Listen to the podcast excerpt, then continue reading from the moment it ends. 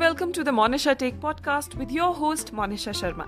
And this is the show about poetry, positivity, philosophy, motivation, introspection, storytelling and everything in between. So every Tuesday यानी हर मंगलवार को हम होंगे आप सभी से रूबरू तो चलिए आज के शो की शुरुआत करते हैं नमस्कार द मोनिशा टेक पॉडकास्ट के इस नए एपिसोड में आप सभी का स्वागत है आज की कहानी है ठगपुर के ठग की। तो एक बार की बात है कि एक गाँव में दो गहरे दोस्त रहते थे। दोनों बड़े ही लंगोटिया यार, दांत काटी रोटी थी। हमने वाला हम प्याला संग संग उठना, बैठना और आना जाना। एक का नाम था सीधा राम और दूसरे का नाम था टेढ़ा राम। दोनों के काम अलग अलग बंटे हुए थे। एक का काम कमाना और दूसरे का काम खाना। एक बार दोनों साथ साथ व्यापार करने ठगपुर पहुँचे। दोनों ठगपुर की सीमा के निकट ही एक सराय में ठहरे। सराय पहुंचकर टेढ़ा राम बोला, दोस्त सीधा राम जाओ कुछ धंधा देखो। जैसा कि हमारे बीच तय है कि जब कोई समस्या आएगी तो व्यापार मैं देखूँगा। इसलिए मैं तो यहीं पड़ा रहूँगा। मौज की छानूँगा, चैन की बंसी बजाऊँगा। तुम व्यापार संभालो। सीधा राम बेचारा अपने घोड़े पर सवार हो ठगपुर के नगर के बाज़ार की ओर चल दिया। एक थैली में उसने एक हज़ार अशरफियाँ डाली और सुरक्षा की दृष्टि से थैली घोड़े के जीन के साथ बाँध दी। अभी वे नगर में घूम ही रहा था कि एक व्यक्ति ने करीब आकर पूछा, क्यों भाई?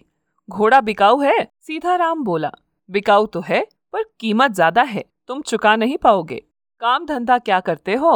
वह बोला, मेरा नाम कल्लन कसाई है, बकरियाँ काटता हूँ, गोश्त बेचता हूँ, पर आपको इससे क्या?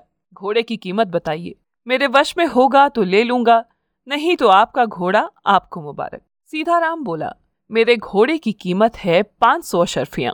कल्लन बोला, यूँ तो अच्छे से अच्छा घोड़ा भी सौ अशरफियों में मिल जाता है, पर आपके घोड़े के लिए पाँच सौ अशरफियाँ गिन दी सीधा राम घोड़े से उतर गया, लेकिन जब जीन से अशरफियों की थैली खोलने लगा तो कल्लन बोला, यह जीन से क्या खोल रहे हो भाई?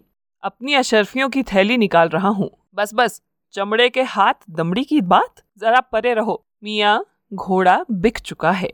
और बिकते समय ये शर्त तय नहीं हुई थी कि घोड़े पर से सामान उतार लिया जाएगा। ऐसा कहकर कल्लन घोड़े पर सवार होकर चलता बना। सीधा राम चिल्लाया, लानत है इस शहर को। व्यापार में ज़बरदस्ती और धोखेबाजी? कल्लन चिल्लाया, मिया यह ठगपुर है, ठगपुर। ठगपुर में कदम कदम पर ठग बैठे हैं। सीधा राम अपना सा मुँह लेकर सराय लौटा। तो टेढ़ा राम ने पूछा, क्या बात है भाई सीधा राम यह मातमी सूरत कैसे बना रखी है? तुम तो व्यापार करने गए थे। कुछ सुनाओ भाई, कैसा है ये शहर? कैसे हैं यहाँ के लोग? सीधा राम ने सारी कहानी उसे बताई और कहा, भाई टेढ़ा राम कांट की जमा पूंजी गवा बैठा हूँ। अब भला क्या व्यापार करूँगा इस ठगपुर में? चल भाई, किसी और शहर में चलें। यहाँ के लोगों से तो ईश्वर बचाए। बेहतरी इसी में है कि हमें इस शहर को तुरंत छोड़कर आगे बढ़ जाना चाहिए। सियारों के भोंकने से गाँव नहीं छोड़ा जाता टेढ़ा राम बोला। खैर, तुमने बहुत दिनों तक मुझे कमा कमा कर खिलाया है। अब मुझे पच्चीस अशरफियाँ दे दो। मैं व्यापार करूँगा और तुम बैठ कर खाना। जब तुम्हें व्यापार करना ही है तो ये पाँच सौ अशरफियाँ ले जाओ। पच्चीस अशरफियों में क्या व्यापार होगा? पाँच सौ अशरफियों से व्यापार सीधा राम ही कर सकता है। टेढ़े राम के लिए तो पच्चीस ही बहुत हैं। तो पच्चीस अशरफियाँ बांधे टेढ़ा राम ठगपुर की ओर चल दिया। शहर में पहुंचकर टेढ़ा राम सीधा कल्लन कसाई के पास पहुँचा। कल्लन दुकान पर बैठा कीमा बना रहा था। दुकान में बकरियों के चार पाँच सिर टंगे हुए थे। दुकान की ऊपरी मंजिल में बरामदे में कल्लन के बाल बच्चे बैठे हुए थे। टेढ़ा राम ने कल्लन से पूछा, कहिए कल्लन मिया, सिर क्या भाव दिए? भाव क्या? बस अशरफी सर है, कल्लन बोला। हर सिर, एक अशरफी का है? हाँ हाँ। दुकान में जितने सर हैं, सबकी कीमत एक एक अशरफी। हाँ भाई हाँ झुंझला कर कल्लन बोला। लिख कर दूँ क्या? अरे भाई, तुम तो नाराज़ हो गए। खैर, सिर तो बहुत ज़्यादा ही चाहिए थे, मगर इस समय मेरे पास पच्चीस अशरफियाँ हैं, इसलिए पच्चीस सर दे दो। सर तो पाँच ही है, मियाँ। पच्चीस कहाँ से लाऊं?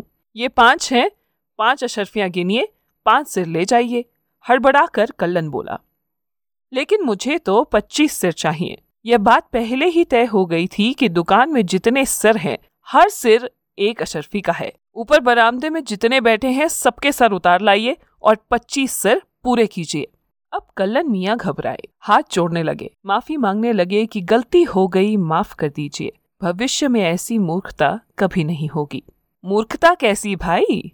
हमने तो सुना है कि ठगपुर में कदम कदम पर ठग बैठे हैं। यहाँ का तो मुख्य धंधा ही ठगी है। आदमी चतुर होना चाहिए। अब बेकार में समय खराब ना करके पच्चीस सिर उतारो और पैसे गिनो ताकि मैं अपनी राह पकड़ूं। अब कल्लन टेढ़ा राम के पाँव पर गिर गया। बस बस, अब मैं समझ गया। कुछ देर पहले जिनसे मैंने घोड़ा लिया था, आप उन्हीं के भाई बंधु लगते हैं। आप अपना घोड़ा भी ले जाइए और अपनी अशरफियाँ भी। बस मेरी और मेरे बाल बच्चों की जान बख्श दीजिए। बस इतना कहने की देर थी कि टेढ़ा राम घोड़ा और हज़ार अशरफियाँ लेकर वापस सराय में लौट आया और साथ ही जुर्माने के तौर पर बकरी के पाँच सर भी लेकर आया और इसे कहते हैं अकलमंदी। ये बात तो सच ही है कि चतुर को भला कौन ठग सकता है।